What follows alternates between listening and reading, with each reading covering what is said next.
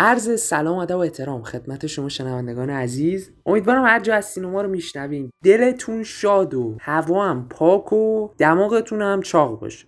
امروز می‌خوایم درباره شادی با هم صحبت کنیم. البته شادی خانم همسایه نه شادی و نشاد آقا یک کلام. کی میگه با اومدن کرونا شادی در زندگی ما کاهش پیدا کرده؟ کی میگه واقعا اینو؟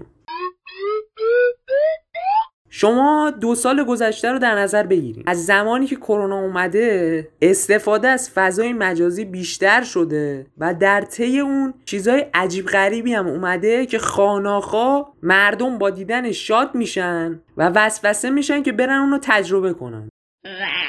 اگر بخوایم با جزئیات بگیم ما اجاره خونه اجاره ماشین اجاره سویت اجاره قبر اجاره کارت بازرگانی و اجاره اطلاعات هویتی رو شنیدیم. البته که همون خارجیام چیزی به اسم اجاره کارت بازرگانی یا اطلاعات هویتی مثلا ندارن. شما به انگلیسی اینو بگی سر به بیابون می‌ذاره. اما اخیرا یه چیزی هم اضافه شده به اسم اجاره خوراکی. در این نوع اجاره که ظاهرا نرخ مصوبی هم داره یه قانون وجود داره و اونم اینه که غذاها و خوراکی ها خورده نمیشن بلکه از دستی به دست دیگه از فردی به فرد دیگه و از شبی به شب دیگه و از داستانکی به داستانک دیگه در فضای مجازی منتقل میشه. نمونه بارزش همین همسایه بغل لستی ماست که قبل کرونا اینا بیشترین جایی که می‌رفتن سر کوچه بود برای انداختن زباله. اونم پیاده. ولی دیروز در داستانک فضای مجازی همسایمون دیدم رفتن رستوران با رعایت پروتکل ها شیشلیک زدن به بدن. بعد همسایمون زیرش نوشته بود همه مهمون من بودن. بعد گفته بود لایک و کامنت هم فراموش نشه. آخه در داستانک پسندیدن کامنت. مگه داریم مثلا اینجا خاکستریه. قصه هاش قصه دیو و پریه ها وقتی واسه هم ندارن. اینجا معلوم نمیشه کی به کیه. کی به کیه. بعد مثلا شما بخواین وارد یه مغازه بشین بگین مثلا اون کوبیده مخصوصتون ساعتی چند اجاره؟ آیا رهنم میشه؟ پیش فروش داره یا نداره؟ بعد ملک کوبیده چند ساله است؟ ویو به کجا داره؟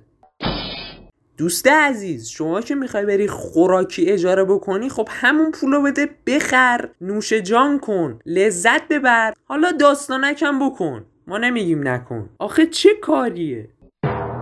بعد شما آب از لب و لوچتون پایین نمیره که مثلا یه کباب و الان داریم باش عکس می‌گیرین. این همه تعظیم می‌کنین بعد نمی‌خورین.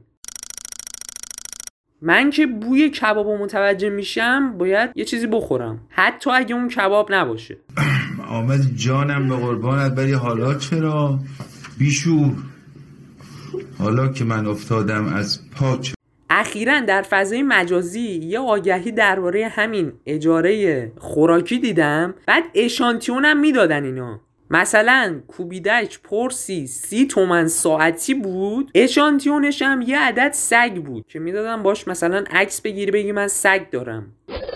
سگم اسمش ملوس بود. بعد می‌گفتی سلفی با ملوس و کوبیده همین الان یه هویی یه خبری هم بود که بعد از کرونا قراره این دسته از دوستانی که خوراکی اجاره میدن صاحب سنف بشن.